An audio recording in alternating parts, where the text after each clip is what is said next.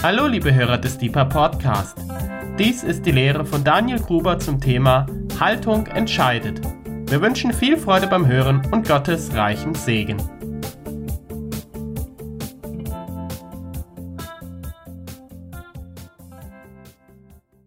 Hi, ich heiße Daniel, ich darf euch mit hineinnehmen in zwei Teile zum Thema Haltung entscheidet. Das ist ein Thema, was mich die ganzen letzten Monate schon beschäftigt.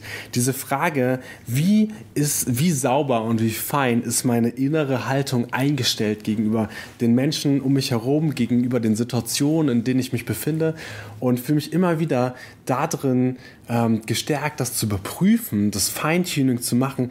Wie ist mein Inneres aufgestellt? Welche Haltung nehme ich ein? Und habe echt diese Worte im Kopf. Haltung entscheidet. Es ist so wichtig, wie wir gegenüber Dingen eingestellt sind, wie, welche Gedanken wir dazu haben. In diesem Corona-Jahr beschäftigt uns immer mal wieder der Gedanke von Buße, von Umkehr. Und seit Anfang des Jahres habe ich dieses Wort immer wieder im Kopf, das griechische Wort Metanoia die Erneuerung unserer Gedanken, die Erneuerung unserer Innenwelt.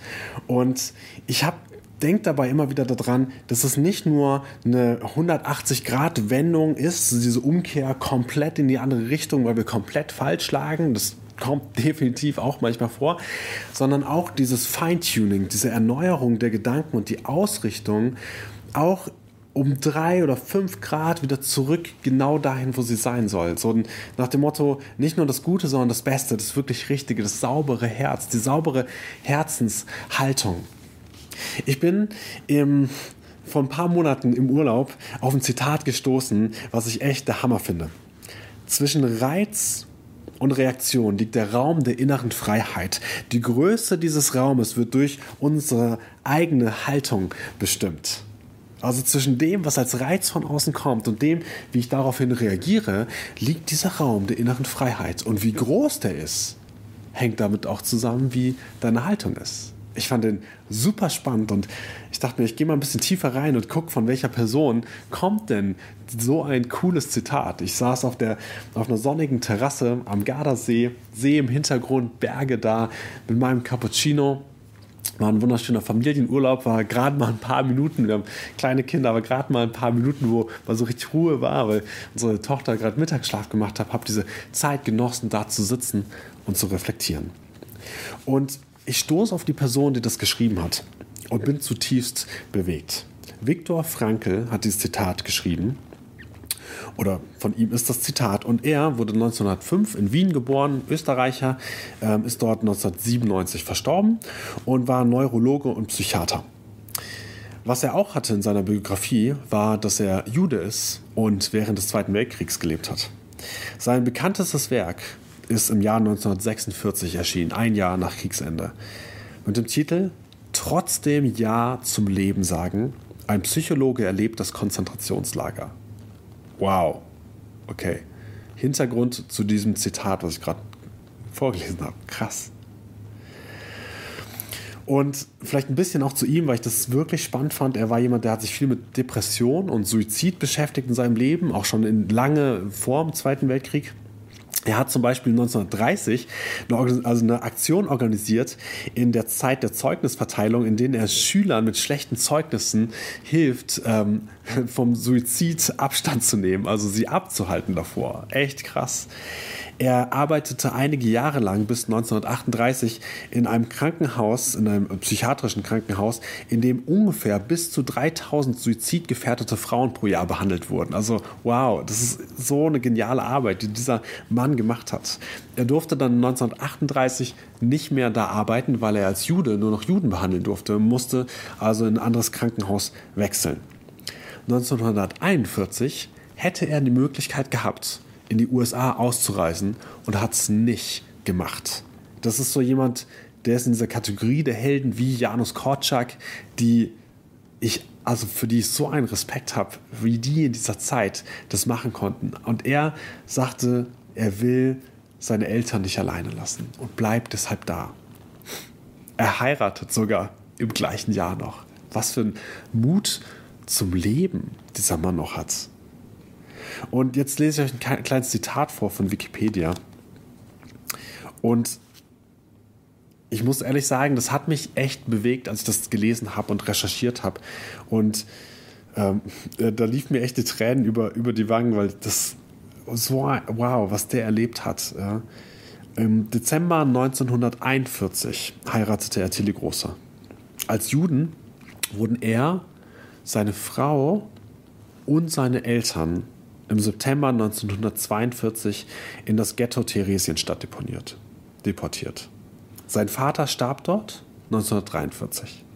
Seine Mutter wurde in der Gaskammer von Auschwitz ermordet. Ebenso sein Bruder Walter. Seine Frau starb im KZ Bergen-Belsen. Also das, das, zerreißt mir das Herz, wenn ich das lese, dieses Schicksal und ich denke mir, wow, ich, ich liebe meine Frau von ganzem Herzen und ich bin so froh, dass ich mit ihr das Leben teilen darf. Und auf dieser Ebene habe ich da echt so mitgefühlt mit diesem Mann.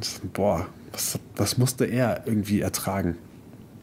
Frankel selber wurde im Oktober 1944 von Theresienstadt nach Auschwitz gebracht. Einige Tage später in das KZ Kommando Kaufring 3 und wiederum ein paar Monate später wurde er 1945 in das Lager Türkheim, ein Außenlager vom KZ Dachau, transportiert. Da wurde er im April 1945 von der US-Armee befreit.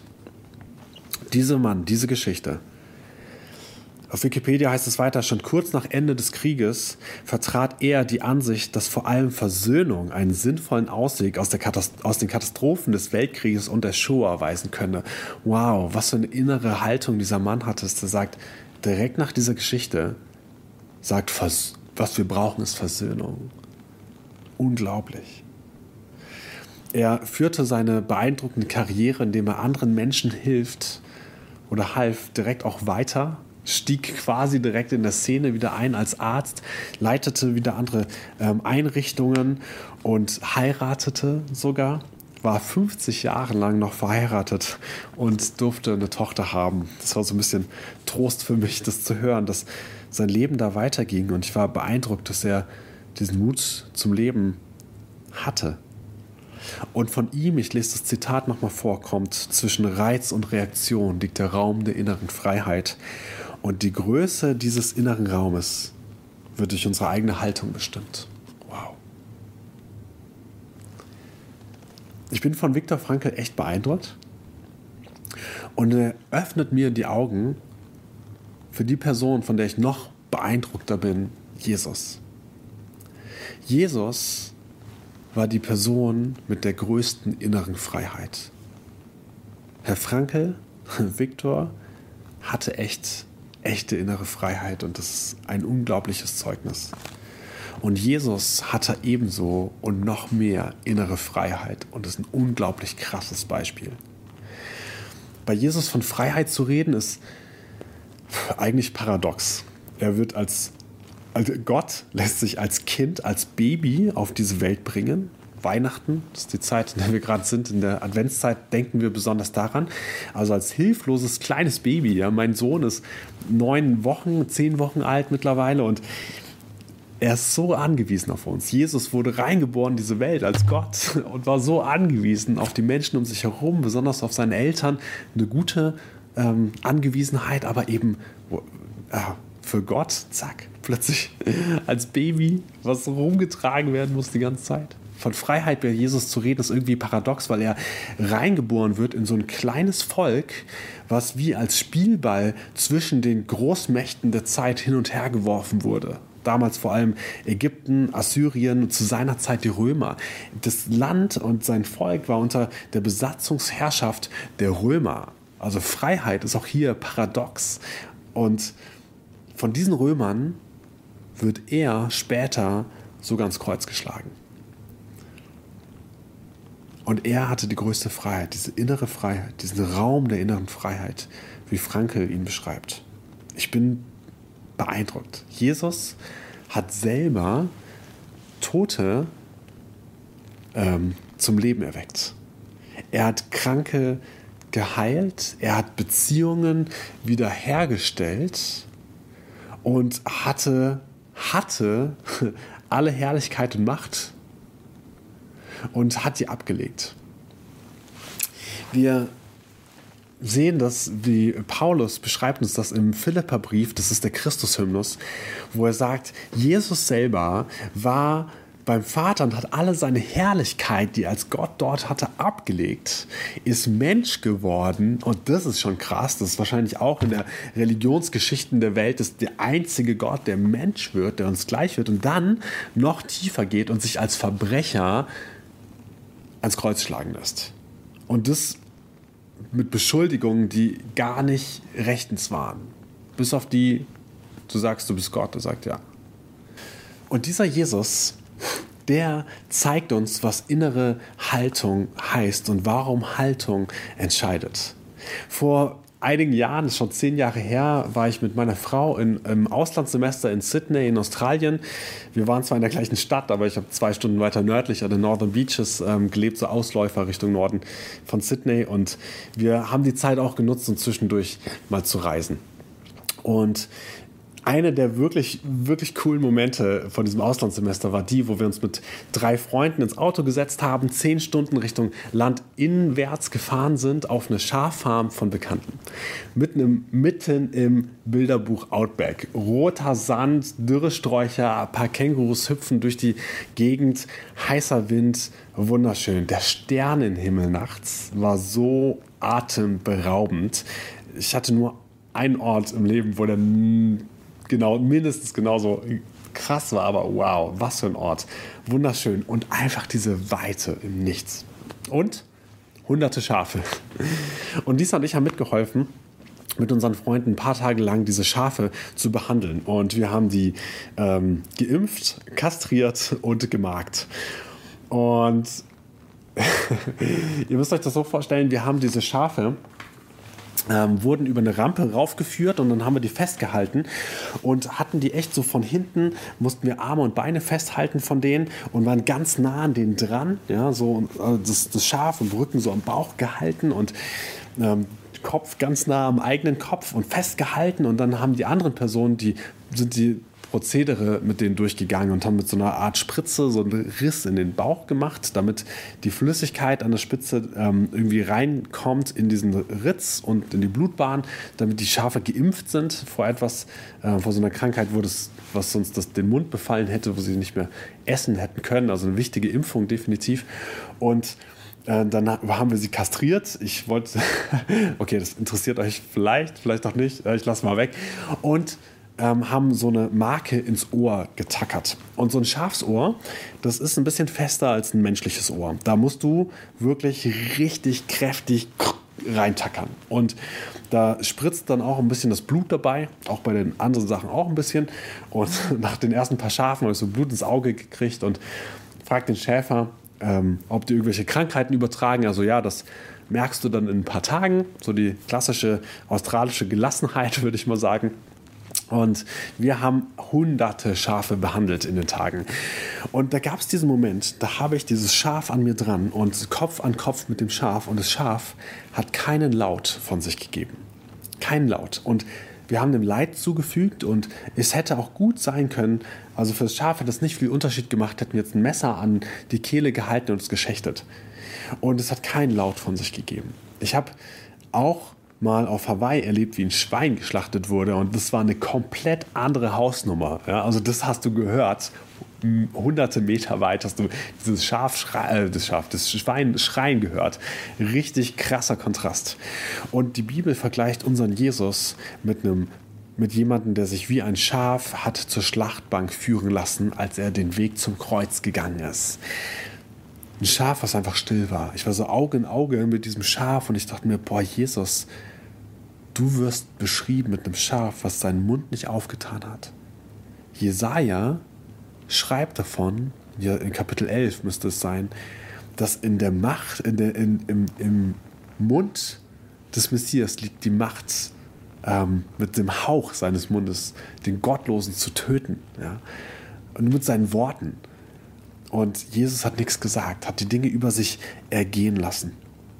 Er hat sich in diesem Moment am beim Weg zum Kreuz so eins gemacht mit dem Willen des Vaters und hat seine Haltung so ein Feintuning gemacht, besonders im Garten Gethsemane, in seiner seine Gebetszeit dort, hat so ein Feintuning von seiner inneren Haltung gemacht, was mich absolut inspiriert, wo ich denke so, boah, Jesus, ich will lernen, mein Leben so zu leben, dass wo ich denke, dass Gott mich in Situationen reinführt und in Beziehungen reinführt und in Momente, dass ich da nicht nur nach meinem Willen handle, wie, man, wie, wie uns das so beigebracht wird, dass Menschen so handeln, sondern dass ich meinen Willen abstimme und meine innere Haltung Feintuning mache und auch Buße, Umkehre mache, hin zu dem, wo Gott sagt, da will ich dich haben, an diesem Ort, mit dieser Herzenshaltung. Das hat mich echt beschäftigt, auch wieder in den letzten Monaten. Und ich muss dazu sagen, Jesus war nicht immer nur das Schaf. Ja? Also er, hat, er, ist auch als, er ist auch der Löwe. Ja? Er ist auch der, der manchmal echt leidenschaftlich sogar Leute aus dem Tempel rausgeprügelt hat mit einer Peitsche, ja? also zumindest vertrieben hat.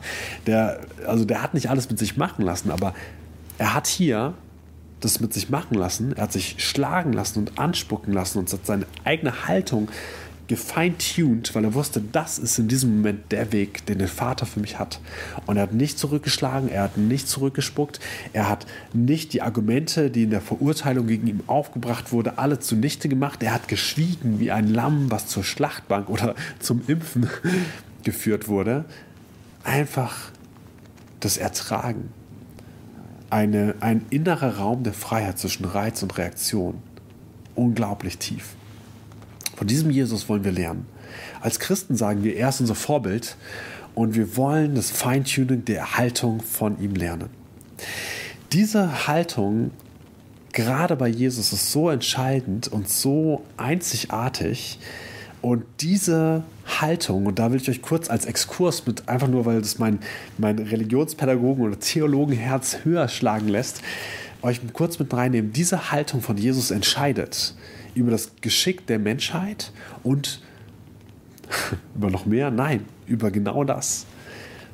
Auf der einen Seite das Kreuz ertragen, weil das unsere Freiheit bedeutet, unsere Möglichkeit zur Veränderung, unsere Möglichkeit, uns abzuschütteln von ähm, dem, dem La der, der, Last auch von Schuld, ja, die wir in unserem Leben irgendwie auf uns nehmen. Also da entscheidet sich das Schicksal dran, aber auch, weil diese Herzenshaltung und diese Entscheidung Jesus qualifiziert für etwas. Wir sehen in der Offenbarung später diese Szene, wie Menschenmassen dort stehen und dem Lamm, also Jesus, zurufen, du bist würdig, alle Herrlichkeit und alle Ehre zu nehmen und alle Macht zu nehmen. Moment mal, alle Macht? Menschenmassen, die einer Person zurufen, du bist würdig, alle Macht zu nehmen? Gerade wir als Deutsche sollten es wirklich besser wissen. Ja? Und nicht nur wir als Deutsche, auch grundsätzlich wir als Menschen, wir wollen wirklich vorsichtig sein, dass nicht eine Person alle Macht kriegt. Warum? Weil es schief geht. In fast allen Fällen geht es schief. Ja? Ähm, dazu gleich noch eine Anekdote von, von Platon. Ähm, aber das ist wirklich so, wir wollen nicht, dass eine Person alle Macht hat. Wir pochen auf Gewaltenteilung. Wir harren auf ähm, Legislaturperioden, dass Leute auch irgendwann wieder von der Macht abtreten müssen und Leute neu gewählt werden. Wir sind gegen Monopole. Wir haben Kartellamt, das versucht, dass nicht alle Marktmacht in einem Bereich bei einer bestimmten Firma liegt, weil wir den Menschen nicht zutrauen, alle Macht zu nehmen und damit gut umzugehen. Platon fand Demokratie blöd der war so ein bisschen der Pöbel, der entscheidet irgendwie schlecht und die diskutieren Ewigkeiten, da kommt nichts raus. Lasst uns eine Aristokratie einführen, eine ähm, Regentschaft der Besten. Und mit Besten meint er nicht die, die vom Adelsstand her dafür gerechtfertigt sind oder das meiste Geld haben oder so, sondern als Philosoph sagt er, die, die in der Lage sind, gescheit Entscheidungen zu treffen zum allgemeinen Wohl. Seine Idee von der Aristokratie scheitert kläglich am Egoismus der Machthaber. Sie setzen es ein, sie merken, es funktioniert nicht, weil der Mensch mit Macht nicht so gut umgehen kann. Es gibt Menschen, die können es besser, es gibt Menschen, die können es schlechter, aber grundsätzlich sind wir da nie ganz sauber und auch nie ganz frei.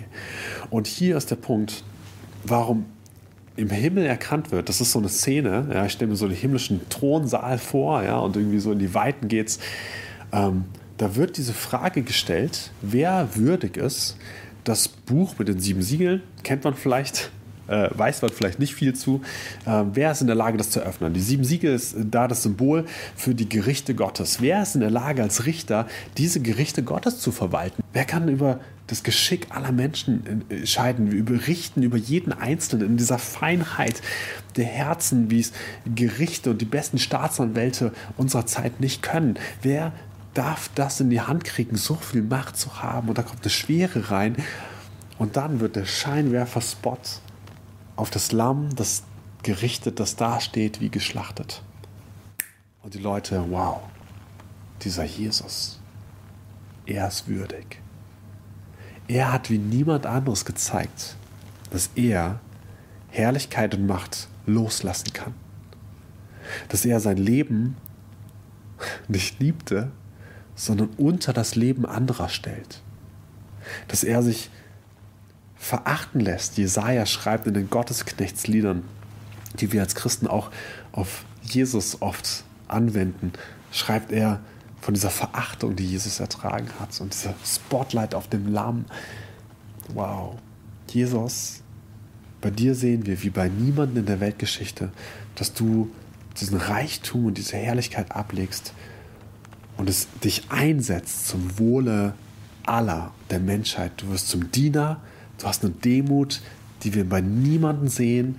Du hast es nicht nötig, dein Recht selber zu verteidigen, sondern du lässt dich anspucken, du lässt dich ans Kreuz schlagen. Wow. Wow. Nicht nur Hut ab, sondern ab auf die Knie. Jesus, du bist würdig. Du bist würdig, alle Macht zu nehmen. Haltung entscheidet. Jesus hat das gezeigt dass Haltung entscheidet. Jesus hatte diesen immens großen Raum der inneren Freiheit und hat das fein getuned mit dem Vater. Und ich will dich echt einladen, dass du dir auch die Momente, wo du merkst, und es muss nicht immer um Leben und Tod gehen, ja, bitte nicht die ganze Zeit, ähm, obwohl auch die Haltung wichtig ist. Welche Haltung haben wir zu Leben und Tod? Lisa und ich haben vor kurzem ähm, vor ein paar Tagen ein Video gesehen von einem jungen Mann, der ähm, in, so einem Interview, vielleicht können wir es euch hier verlinken, darüber redet, wie Gott sein Leben in der Hand hat. Und er sagt so, und wenn Gott mich noch leben lässt, dann lebe ich. Und wenn ich sterbe, dann sterbe ich. Er weiß es besser. Wow, wow, was für eine Haltung von ihm. Aber es muss nicht immer um Leben und Tod gehen. Ich will dich einladen, auch zu reflektieren in den Momenten mit Beziehungen mit anderen Menschen, habe ich innere Freiheit? Ist mir die vielleicht verloren gegangen? Muss ich sie zurückgewinnen? Kann ich die vielleicht im Gebet Gott hinhalten und ihn um Feintuning bitten, dass ich vielleicht Buße tue, dass meine Haltung sauber wird, mein Herz rein sein darf, zumindest zu einem größeren Maß, damit ich hier eine Haltung habe, die gut ist und die Gutes bringt und die Leben fördert. Ja? Also denkt an Viktor Frankl. Leben fördert, eine Haltung. Gottgemäß, Jesusgemäß. Und ich nehme euch mit hinein, weil ich absolut erstaunt bin davon. Diese Gedanken über Jesus, ja, also wow. Und es ist nicht so, dass ich als Lehrer das so perfekt mache. Es ist nur, dass ich merke, mich bewegt das. Und dann habe es, gibt, es vielleicht auch eine große Chance, dass den einen oder anderen von euch das auch bewegt. Nehmt euch Zeit, reflektiert es gerne, schaut, wo eure Haltung entscheidet und die vielleicht nochmal ein Feintuning braucht. Oder wo ihr dankbar seid und sagen könnt, wow, danke Herr, dass du mir da ein sauberes Herz gibst in dieser Haltung, ähm, in diesen Beziehungen, in diesen Situationen. Hm. Als Abschluss vielleicht als ähm, Lehrer und Pädagoge liebe ich, wenn Menschen mündig sind und wenn sie selber gute Entscheidungen treffen können. Und Mündigkeit im Sinne von, wir sind nicht extrinsisch gesteuert, weil irgendeine Person sagt, so und so muss man das machen und deswegen machen wir das, sondern intrinsisch gesteuert, weil wir es selber reflektiert haben und unsere Position klar sind. Die bleibt beweglich, auch durch Impulse von außen. Ja, unsere Theologie bleibt beweglich, unsere Art, wie wir leben, bleibt beweglich. Ähm, natürlich, aber ich habe die Dinge auch selber durchdrungen im Inneren. Das geht nicht immer, aber mein Wunsch ist zu einer möglichst großen, also Leute, auch, auch euch, auch Menschen um mich herum, ähm, auch selber von anderen geschliffen zu werden, um zu einer eigenen Reife immer wieder neu zu kommen. Wir brauchen das als Christen, eine eigene Reife zu haben, um zwischen den Dingen, die an uns rangetragen werden, zwischen Reiz und dem, wie wir darauf reagieren, also gut darauf reagieren können durch diese innere Freiheit, die wir haben. Nächste Woche nehme ich euch mit hinein in ein paar Modelle, die ich voll interessant finde zur Haltung und ich bete noch zum Abschluss. Vater, danke für das außergewöhnliche Beispiel von deinem Sohn. Ich bete darum, dass uns das anfeuern darf, uns demütig machen darf, uns Mut geben darf, dass unser Herz, was manchmal so tückisch ist, auch sich verändern darf in deinem Angesicht. Danke dafür, dass es Menschen gibt, die ein Vorbild gelebt haben, auch wie Franke, und die so reflektiert Leben hineingebracht haben in ihre Umgebung. Und Jesus, danke, dass du Leben gebracht hast in Fülle. Und danke, dass wir nicht perfekt sein müssen. Und danke, dass wir streben dürfen nach einer sauberen, guten Haltung. Amen. Bis nächste Woche.